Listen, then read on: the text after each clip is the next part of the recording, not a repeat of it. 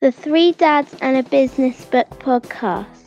Brought to you by Three Dads Productions. Coming up on this week's podcast, we review probably one of the most famous business books ever Rich Dad Poor Dad by Robert Kiyosaki. Check out if this book is going to work for you. We talk about pizza again, we talk about caravans, we mention the co op because Twig has been yet again, and also Willy Wonka. The Three Dads and a Business Book podcast.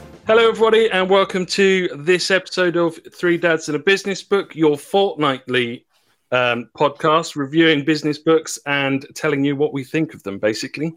Hello, gentlemen. Last time you said bi weekly. I know. and that's exactly why I said fortnightly because Twitter picked me up on it last time. I wasn't going to say anything. I was trying to be nice this week. This week I was going to be nice. I was going to be very complimentary and we're doing our bi-weekly uh, podcast. But yeah, it's good. Hope you both well. Nothing wrong with bi-weekly. Bi-weekly, fortnightly podcast that reviews business books in a fun and informative way. That's how I'm going. so what we what was what have we been reading? What book was it? Rich Dad Poor Dad by Robert Kiyosaki. And uh, what did you think of it? I liked it, and there was a lot very thought provoking. And then I started diving in a little bit more, and I started reading a bit more about it, a bit more about the history of it.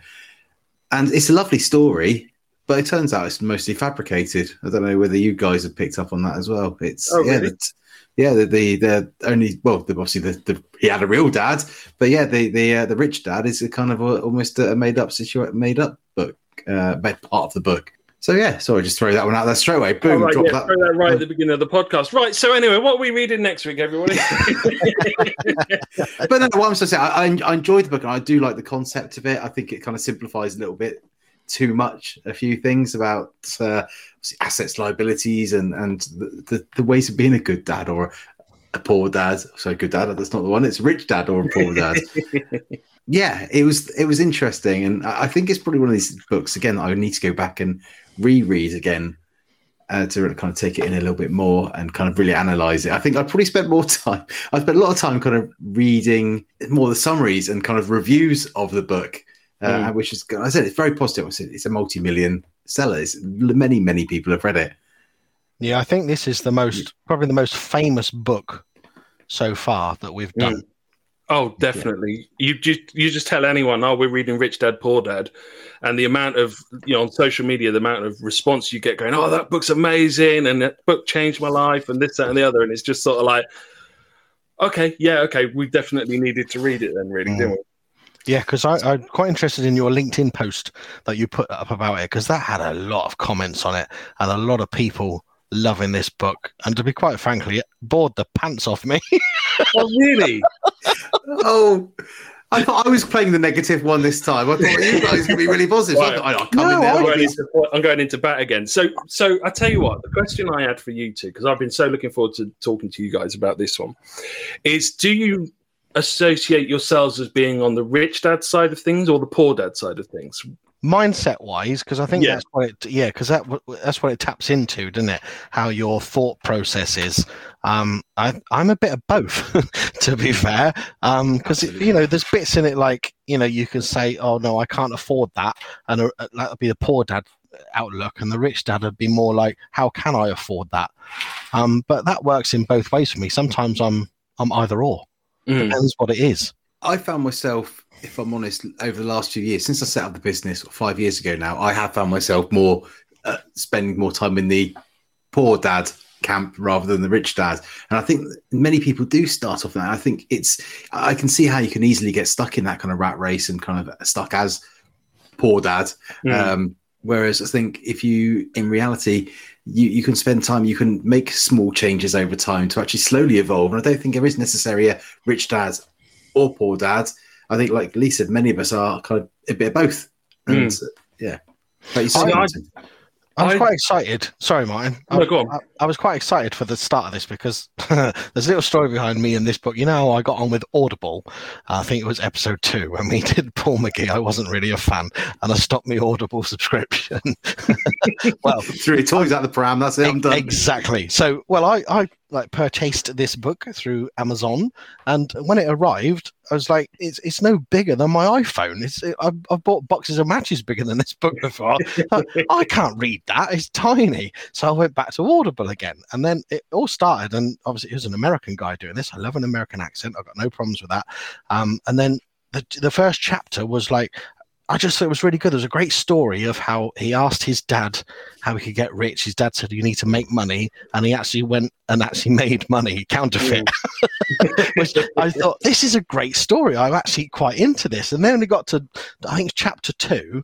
And the guy who was doing all the, the, the audio, it wasn't Robert doing it, it's someone else doing it, who did the audio recording, was talking about see diagram one, see diagram two. And I'm looking at my phone thinking, Is there a diagram going to pop up in a minute? It was like, At what point when you were recording this audio, mister, did you not realize we can't see diagrams on Audible? Oh, really? Uh, yeah. Yeah, so it sort of switched me off a bit. And he started talking about taxes. And I thought, okay, I'll leave this to Twigger. See, I read the first chapter and I went, I'm poor dad. Yeah, I am 100% poor dad. If someone says, you know, I can't afford that, the amount of times I've said, oh, I can't afford that, I can't do it. And the only way I know how to make money is to go out, get a job, and work my backside off, frankly. So I sort of w- sat up a bit at the first chapter and went, okay, I'm going to learn something here. This is going to be quite interesting. And it's kind of, it has changed my attitude towards making money a little bit and not necessarily making money, but spending money. And it's kind of made me assess how I use money or how I work for money and how money doesn't actually work for me at the moment. So I, I, I kind of really got something out of it. It actually backed up something as well. I mean, my wife probably won't be listening to this, but one of the things that we're looking at doing is is buying a caravan, is buying well another another caravan, so selling mm. the other one and getting a new one. And that very much is a poor dad mentality because actually a caravan is a kind of a depreciating asset. It's going to da- go down in value. It's mm. not. I could be putting that money into an investment that would be kind of earning passive income again, coming at it from the this book kind of point of view. I should be putting in that, but what that caravan is it's more than just a financial asset. What it, it doesn't really factor in is this book is the the enjoyment the the excite the, the, the holidays and the kind of the memories that are going to come from buying this caravan. And so if you come at it very much from that financial aspect yes this is a terrible idea to buy a caravan. And i think if i was just reading this book thinking no right i'm going to pull out i'm not going to buy the caravan my wife's probably listening to this going no we bought the caravan. But it's yeah so it does make you think of it. It's not just about the financial side of things that makes you a rich dad or a poor dad. No and i think you're, you're very right in that it's in it takes emotion out of yeah the book does take emotion out of um, that decision making process doesn't it? But those i mean those diagrams that lee mentioned about uh, about on the on the audible version they for the first time for me kind of helped me understand assets and income not income obviously i understand income i definitely understand expenses but like the assets and the um uh, what i can't even remember what the other column is. Sort liabilities. of liabilities? isn't it? Yeah.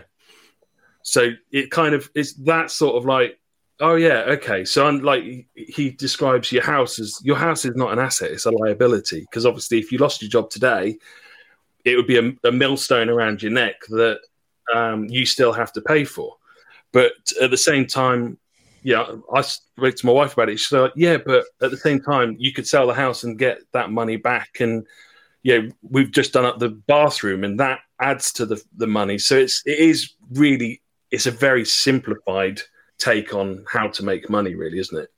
Yeah, and he touches on that that you put in your, your LinkedIn post about education at school Mm. Uh, and I said, "Oh, I said, yeah, I don't get on my soapbox about this because it really bothers me the fact that business financials that, that really are important through your life do not get taught at school. Simple things like how to budget for a weekly shopping. You don't you don't learn anything like that until you leave school. Do you know what i mean? And the stuff that i learned at school that i've never used since. Algebra x plus this equals this. And uh, do you know what i mean? Pythagoras theory Oh d- yeah, don't even get me on that. Don't get me started on that I'll get right ang- irate about it. But it does really bother me. Um, and you know, I I really actually I did actually gel with what he was saying there, and I actually went off the back of this. uh, to find on YouTube because he, there is a speech actually he has got on YouTube. It's called it's the speech that broke the internet. Keep them poor, um, and I urge anybody to watch that. It's literally ten minutes, uh, and it's Robert himself uh, on a ten minute interview, um, and you could he could pretty much sums up this book in 10 minutes. So I, oh, really? I'd say get on it, listen to that, and save yourself hours of reading. I found a nice four minute summary. so, the, I mean, the line you're talking about is the one I, I put up on my LinkedIn feed, which is schools were designed to produce good employees instead of employers. And, uh, yeah, that really sort of seemed to hit a, a, a nerve with a lot of people agreeing that yeah, you know, at school you are literally taught get this GCSE, get this grade, and it will get you a good job. You're not taught, you know, okay, so you might not get this grade, you might not get this GCSE, but you would be a fantastic business owner, and therefore you should learn about taxes and, and things like that. Taxes aren't even talked about at school. You're not taught how to work out your taxes. You've got to employ people like Twigger to do that. Yeah. Yeah, put me out of a job if they do that, though. Well, this is the thing, isn't it? I was just going to say, they start bringing that in. There's no more twigs. Yeah, why why are you doing the neck cut oh, action for me, Twigs? Do you want me to stop playing this? Yeah. you can always go and make pizzas. He'd be all right. but it's so yeah. The problem is schools at the moment are so linear. It is literally like you need to do this so you can get a good job. It's not you need to do this so that you can create the next job.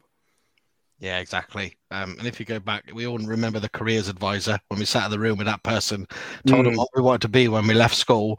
Um, and and when you think about it now as an adult, if it wasn't something that was generally going into employment, then it, it wasn't really listen to. You know, when I was yeah. back at school, I was 15. I'd just done a talent show uh, at the age of 15. Had my career. Robbie Williams? No, not back then. No. I'd have had to be the whole take that. He was part of the group then. um, such a fool. Um, but yeah, no, I remember saying I'm going to be an entertainer, and they said, "Well, that that isn't really a viable option. It's not going to happen. Sometimes it does, sometimes it doesn't. Uh, what employment would you like to go to? And I said, I actually don't know. And I went on and was an entertainer for 25 years. So that pooed on that, didn't it? Yeah, exactly. you know, it's just you, at school, you don't know what you want to be. So give them the tools to be whatever they want to be as they get older. Hmm. You know, so I appreciate we're going off on a bit of a tangent now, but I said careers, I think, has even dropped off further in schools since we were there in those days. Um, I know that I said work experience doesn't even happen these days, so kids just aren't getting that that work experience. Uh, even yeah, the career support that they had even in our day, which let's be honest, wasn't particularly great. Mm. And you add that onto compounded with the the lack of real life knowledge about taxes, and I said there's so many things that they should be teaching kids um, and it's not being done. But this is probably a conversation for another day or at the pub. well, we no, you know, it's, it's all interesting. It's all to do with finances and, you know, essentially for the next generation. I mean, would you give this book to your kids to read? As they got to teenage, obviously your kids are a bit young, James, but you know, as they got to teenage years, Alfie would love it. Alfie would tear it apart. yeah. Literally. yeah. I think for me, I'd send them the YouTube link. yeah. well, just listen to this. Ten minutes. It's fine. or uh, so on on his website, on Robert's website, he's got a game. He's got a, a rich dad, poor dad game, and I thought, you know what, I'm just going to go on there and have a play on that, and that does give you a bit of an understanding on how finances work and things like that, and you can play it on your own. So if you're a sad boy like me with no friends, you can still play it. It's all right. I have to say, there's uh, there's a bit at the back of the book. I thought it was it was quite good, and that proves to you that I've actually gone to the back. I've read I've read from start to finish. Yeah, or, nothing or in listened, the middle. Or I've listened to it from start to finish. All right, um, but there's like some to do to dos. Chapter nine, mm. some to dos, and there's bits like you know, stop doing what you're doing, take a break, and assess what's working and what's not working. And I actually did that last year when we hit first lockdown. I sat and I thought, right, what's working, what's not working. It really helped me you know, sometimes you don't do that. Don't sit back and you know make, you know do those little things. Uh, take classes, uh, read, which we're doing week on week, and and attend seminars. Obviously, webinars are quite big at the minute. You know, go on and educate yourself. You know, it's it's the best way to do it because we've said you don't get that you don't get the education you need for what you want to do at school, do you? Um, no, I'm, I'm, no, there might be some teachers listed to this. You know, and fair play, you do a good job, but no, I'm I'm, I'm sorry, but it doesn't work for me. it's not the teacher's fault; it's the curriculum, isn't it? Really, yeah, it is. Yeah, railroaded, unfortunately. Yeah, and, um, and he mentions that, doesn't he, in the book? It's like the the, the government uh, want you to go into employment, pretty much. Yeah, so the he's saying basically, if you're on a PAYE scheme or if you're employed, you are you are charged higher than if you're not. Essentially, mm. if you work for yourself, if you've got, a, you know, the, he puts everything through corporations and owns nothing because corporations get charged a lot less VAT. So, yeah, from my point of view on that one, all the corporations at the moment have had money paid out to them for you know obviously the last year i don't i don't begrudge that in this in the slightest a lot of people have had money paid out to them through the furlough scheme um, personally i've not had a penny of that i've not had a day of furlough i don't begrudge that either but going forward it's going to be us the workers that pay for that rather than the corporations paying that back isn't it really well, actually, I mean, okay. Well, in the in the UK, obviously, they announced that the budget that the corporation tax rate is going up from 19 to 25 percent. So, in reality, it will be the bigger corporations that have that are going to be suffering because if their profits are above 50,000, that's where they're going to be paying the higher rate of, of corporation tax. Without getting too technical and everybody switching off, but there is an argument that the bigger multinationals are probably going to have tax specialists that will get their tax bills taxed next to nothing. So no matter what happens there, the, the tax burden will be less for bigger companies, which I think yeah. is kind of what you were saying. Yeah, pretty much. If you want to go into more depth with with uh, with James on that one, then he does a, a daily. Is it still daily, James? It, it's three times a week now, but it's uh, yeah, it's still. Or just pop strong. in the co-op. Go to your local co-op. James will be there somewhere in his in his accounting for everything top. you must be offering like co-op points with your customers. Uh, yeah, now, yeah. Yes. You use accounting for everything with James Twigger. You get co-op points on every transaction. I feel like this has been a bit more of a serious um, uh, chat this time. I think because yeah, we've gone quite deep come into to, this one. I think we've pretty reviewed ourselves as much as anything from the book. Kind of which camp do we sit in? So it's made us actually think we're in reality. Whereas the other ones, again, it's more been more light-hearted uh, or just mocking the audio book for I don't. But yeah, it, I think we've all kind of yeah reviewed ourselves as much as kind of just reading this as a book, and I think that's probably why it has been so successful. Yes, there might be an argument that some of it is almost fiction in some case, but it, mm. yeah. Um, yeah, I think you're right there. You know, I, I said at the start of this, it bored the pants off of me, but when when you think deeper, we've had a conversation about it. There's certain parts of it that have made me think a bit about, you know, my mindset and everything. So there's obviously something in there that works. Especially, mm. well, there's millions of people that are read it and they love it. So oh. I'm I'm one of few that don't. and when I go home tonight and tell my wife that we're not buying the caravan now because Martin made me read a book and maybe think about how we spend our money going forward, it's fine. I'll blame it all on Martin. Great. No, no, no. Martin just says you need to rent it out to Martin. Um, but we'll get on to that one. That's off, that's off topic. so, I mean, uh, that kind of leads on to uh, would you recommend the book? Lee? The start of the book for that opening story, yes. Um, I'm going to leave. I'm going to let people discover this for themselves, but you will discover that people used to actually brush their teeth from lead-lined toothpaste tubes. Disgusting. So yeah, for that bit, yeah, and for those little to do bits at the back of the book. So basically, cut out the middle and you'll save yourself hours of boredom and pain talking about taxes. On that subject, over to you, Twigs. I, I do agree. I do agree. Like I said, I think it's the, the concept is great. It's, it's been a very successful book. I mean, when you, again going back to his history, I think he only had really one successful business just before he pushed the book.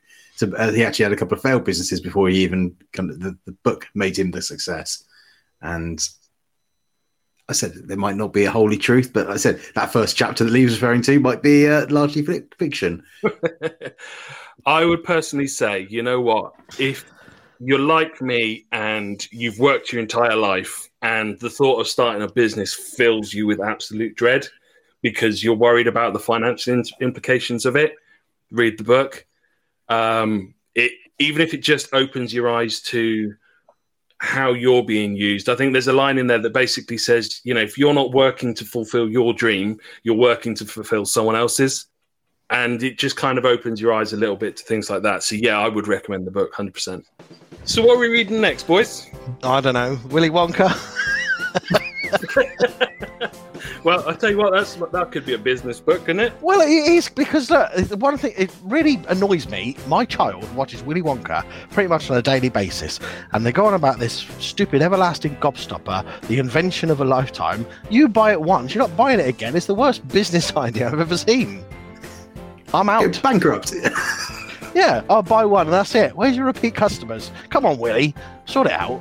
I just invested in that. I read I read Robert's book and it said invest in the good ideas. so we really reading Willy Wonka and oh, it's Charlie the Chocolate Factory. Willy Wonka was the, the film. Oh, okay. Oh, all right, Mr. Producer here. Roll down nerd. All right, we'll come back next, next week. Yeah, come back next time. We might be reviewing Willy Wonka and the Chocolate Factory. Yeah. Thanks for joining us, everybody. Don't forget your golden tickets. Thanks for listening to the Three Dads and a Business Book podcast. Check back here for another one very soon.